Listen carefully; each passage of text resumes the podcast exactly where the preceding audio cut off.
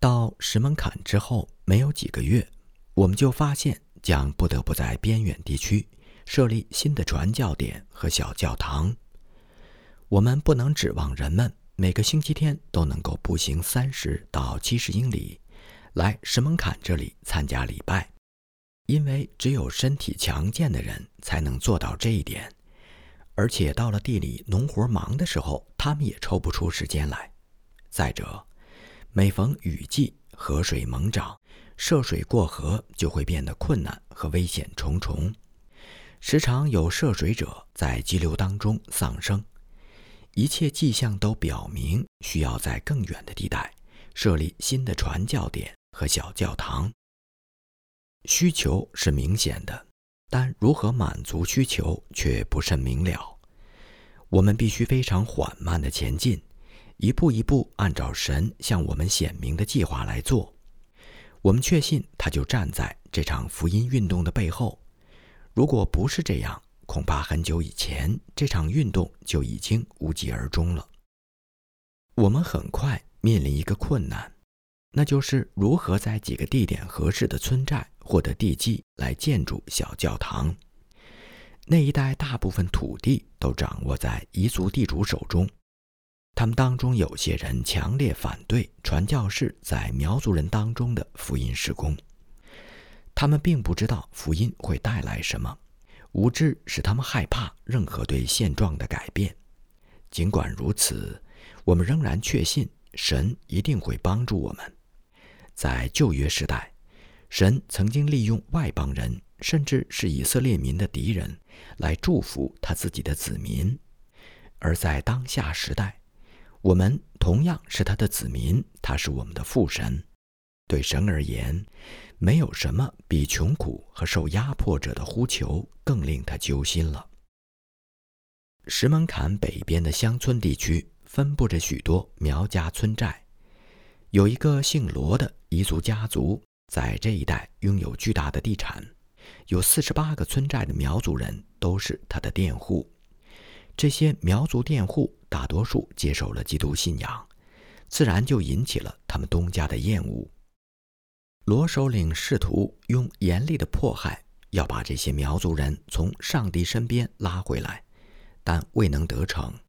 事实看起来刚好相反。他的独断专行更加增了苗族群众的自主性和对主耶稣的忠心。稍后，这些苗族基督徒佃户们开始一个礼拜日接一个礼拜日的，在一个胡桃树林当中聚会，举行他们自己的礼拜仪式。胡桃树林位于一座山梁之上，山梁的对面是一个巨大的悬崖，悬崖的上面则耸立着罗首领的坚固城堡。通过望远镜，罗首领能够看到苗族群众在一起做礼拜的情形和整个过程。最终，他意识到，他的苗族佃户们已经掌握了什么东西，他已经无法迫使他们放弃。下面我们长话短说，经过长时间耐心的商谈，这位罗首领在距离他城堡几英里远的一个村寨当中，送给我们一块地基。那个村寨名字叫米厄沟，我们当中没有谁会想到这个地方会成为一个福音施工的中心。我们再次看到神的手正引导着我们。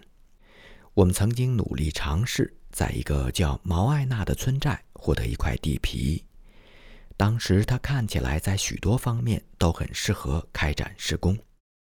然而后来我们却发现。那里水源的水量虽然丰富，却不洁净，导致饮用的人时常生病。如果在那里设立教会之后，每个星期天都会有大批的人前来，那么不洁净的饮用水对大家的健康将造成长期严重的威胁。上帝再次行使主权，更正了我们的错误选择。虽然米厄沟在冬天比较冷。但可以提供优质的饮用水。另外，那里有一条溪流，属于软性水，能够不用肥皂就将衣服洗干净。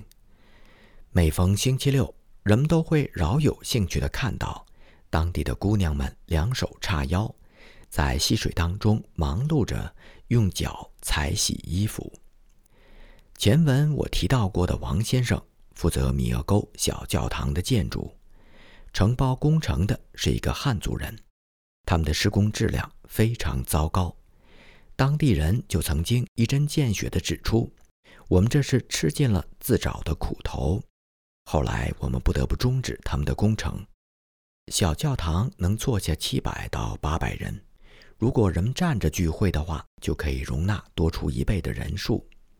竣工的日期日渐临近，当地人派出一位代表来接传教士，并帮忙背行李。当时中国内地会的郭秀峰牧师。Arthur G. Nichols 正跟随我们学习苗语，就同我一起前往。事实证明，他是一个令人满意的伙伴。我们在路上走了两天，是愉快的。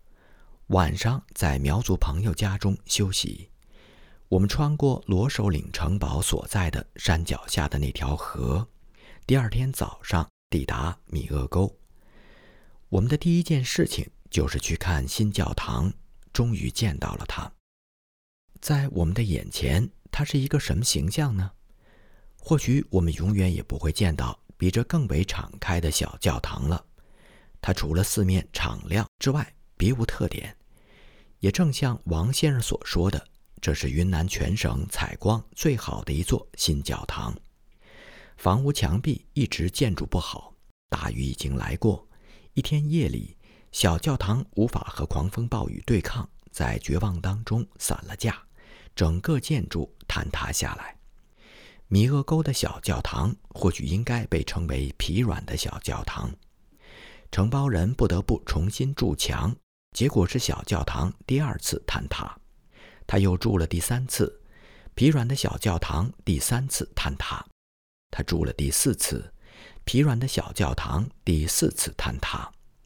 他住了第五次，疲软的小教堂第五次坍塌，一座疲软的小教堂还是以其丑陋的形象堆在原地。后来，我们的承包人终于放弃了努力，逃走了。托巴亚在《亚门人》一书当中，以他的笔法诠释了类似的场景。如果罗首领在他的直布罗陀城堡当中看到我们所遭遇的麻烦，他肯定会想到有诸多的神灵在与我们作对，我们的确需要英雄般的气概。当地苗族老人当中有一位叫王塞勒斯的先生，我们也称他为老祖父。他自告奋勇地站出来，要试着把墙垒起来。老祖父和其他几位忠诚的苗族朋友承担起这项任务。最终，小教堂建成并开放使用。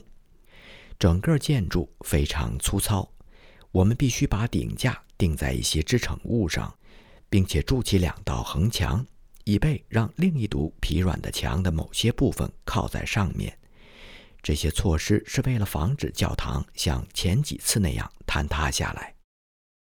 对于我们的粗糙的苗族小教堂，英国的朋友们可能会感觉好笑。并质疑我们为什么不建筑一批十分坚固的礼拜场所，可以经得起各种风暴和几个世纪的考验。修筑这类小教堂的费用比英国人想象的要少得多。我们认为，让苗族人去尝试他们能够做到的，不让他们去尝试他们不能做到的，这才是明智的策略。将来，他们会逐渐体察到我们的良苦用心。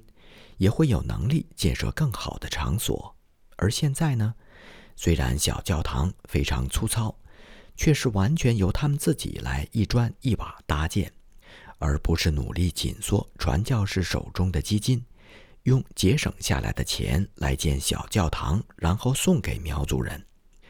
时间必定会证明，我们采用的顺其自然的策略是正确的。不管怎么说。目前我们力所能及的就是这简单、没有装饰的粗糙的小教堂。没过多久，我们又必须从米勒沟向其他的方向发展，建立其他的礼拜聚会点，我们称之为分支小教堂。第一个建立起来的分支小教堂位于腰垫子，在米勒沟往东将近二十英里。在当地，苗族群众采取了一种让英国读者匪夷所思的策略：苗族人耕种的土地属于一位彝族小首领的地产，苗族人每年都要缴纳相当多的田产，不过却可以自由地盖房屋、谷仓等等，想怎么盖就怎么盖。想在哪里盖就在哪里盖。如果什么时候他们要离开这个地方，只需要向地主归还田地，但可以将自己的房屋拆迁，或是卖给下一位佃户。佃户的房屋从来就不是土地主人的财产。腰垫子的苗族人说：“建造一座小教堂有什么难的？不就像我们盖房子和谷仓那么简单吗？”如果那位彝族小地主为人友善，大家当然就不用采用这种方式。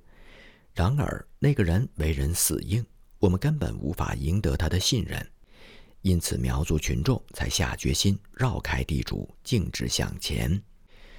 五指选在村寨中央位置，没过多久，一座粗糙的、能容纳三百人的小教堂落成了。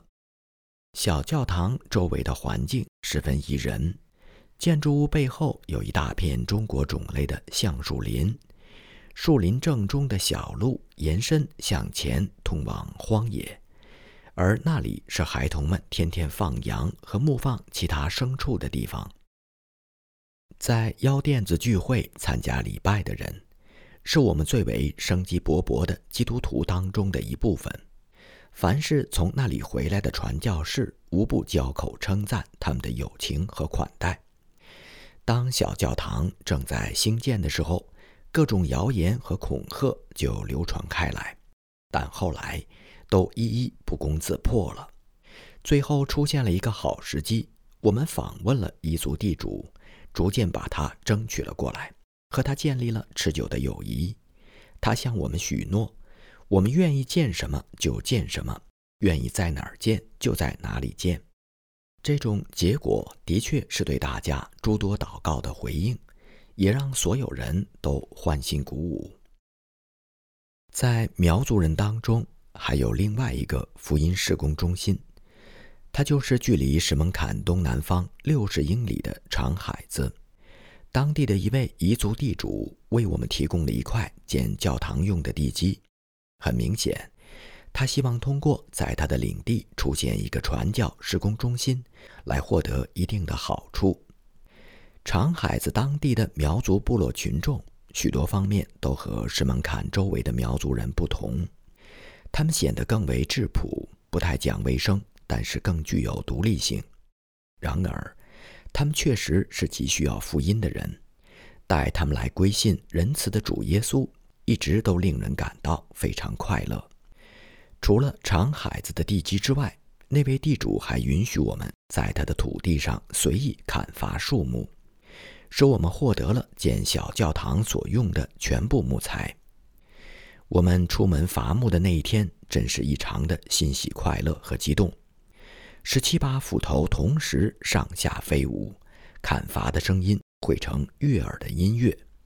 当大树快要倒下来的时候，周围响起了一大片欢呼声。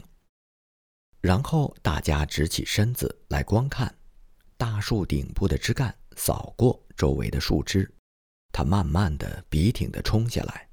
随着大树越来越接近地面，树干因着碰撞发出不断增大的声响，最后是落地的撞击声。所有人都格外的激动，齐声欢呼。只用了很短的时间，我们就砍倒了二十八棵大树。对我来说，这是一种新奇的经历。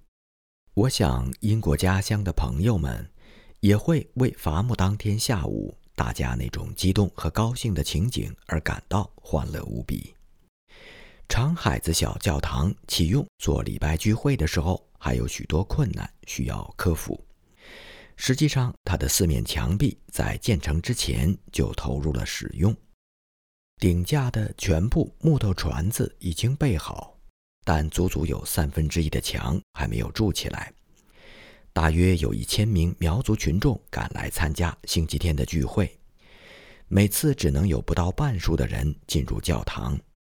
上午的礼拜仪式有四十九个人受洗，这样就组成了当地的第一个教会。归信的苗族人当中，有些人他们过去的生活非常混乱，是他们自己今天所不愿意回顾的。我们当初来到长海子村寨所做的首批事务当中，就包括了拆毁作为从前苗家村寨罪恶源头，也是声名狼藉的宿寨房。那顷刻之间的一击，在我们所有苗族福音施工当中，真是精彩的一笔。一所地狱之屋拆毁的同时，一个上帝之家建立了起来。如果不是切身的奇妙见证和经历，传教士又怎能时刻体验到如此大的快乐呢？洗礼仪式结束之后，我们安排了第一次圣餐礼。当归信者们一个接着一个领到一小块面包和一小杯茶水，然后领受主的饼和杯的时候，他们当中大多数人闭上双目，呼吸平静、谦卑与充满爱地向主耶稣祷告。对传教士来说，这是最为欢欣的一个小时。这期间，我也向我的主耶稣祷告。他曾经以属天的爱和恩典，饶恕并遮盖了以色列的税吏以及犯奸淫的女子。我求他能够在今天再次把他属天的爱和恩典临到面前这些向他深深忏悔、长孩子的女子们。随后，我立刻意识到。我正在祷告的事情，实际上一直显现着。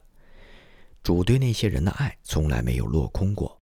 在我们今天这个开放式的礼拜仪式上，有汉族、彝族、苗族以及蔡家族的人参加，再加上英国传教士，那么就是五个民族的人在一起对着伟大的神崇拜。如果我们的心情都是如此快乐，那么我们的神必定是更加欢乐。圣餐礼进行了五个小时，随后我们稍事休息片刻。晚间礼拜仪式有四百多人出席，除了小教堂内，外面的山坡上还有许多人，他们都围坐在自己的篝火旁边。小教堂每扇窗户的外面都有几张面孔在向里面张望。小教堂内，我们唯一的光源来自两盏中国式的灯笼。里面各有一根蜡烛，一盏灯笼挂在讲坛的上方，而另一盏则悬挂在小教堂远处的另外一头。也就是一根蜡烛照亮中国人，另一根则照亮讲道的英国人。光亮倒是足以能够看到听众，却又无法识别他们当中许多人的面孔。站在讲台上，我的视线能够越过小教堂的墙壁。抵达西北方太阳落山之处，看到云层下闪现的点点余晖，零零落落的几颗星辰打探着人间，从西北转向东南，在整个礼拜期间一直闪烁着光亮。顶棚的瓦没能覆盖住上面全部的空间，通过当中一些空隙，能够看到神同在的美丽的夜空。在如此暗淡的灯光下，在周围这些富于浪漫色彩的事物当中，还有随风摇曳的两盏灯笼，我们举行着晚礼拜，询问了另外的受洗申请者，最后批准他们当中的七个人加入教会。所有这些都令人感到非常快乐。我再三感到惊奇，为什么自己能够有幸身临如此辉煌的场面？晚礼拜仪式在晚上九点半结束，所做的最后一件事是为一位可怜的、已经向主悔改过的姑娘祷告。她曾经当过女巫，现在前来寻求主耶稣。她跪在讲台前，面对救主。我们的主也在垂听大家的祷告。何等奇妙仁慈的主耶稣啊！他是那么的爱这些穷苦、饱受压迫。当然也是罪孽深重的苗族人。从小教堂下来，走向我们休息的小屋，在路上，我们遇到了几位正要回家的苗族群众。我们和他们同行，他们衷心的感谢我们帮助他们认识了主耶稣。他们对我们总是这样致谢。我想有一天他们遇到耶稣的时候，将会对他本人说什么呢？我盼望着那一天。一个星期的时间很快就过去了，我们要暂时告别长海子。当地大量的群众前来为我们送行，离开他们确实使我感到难过。我和他们之间的美好关系，就如同使徒保罗在加拉太书和菲利比书所描写的，简直就是主的仁爱和灵魂的价值体现。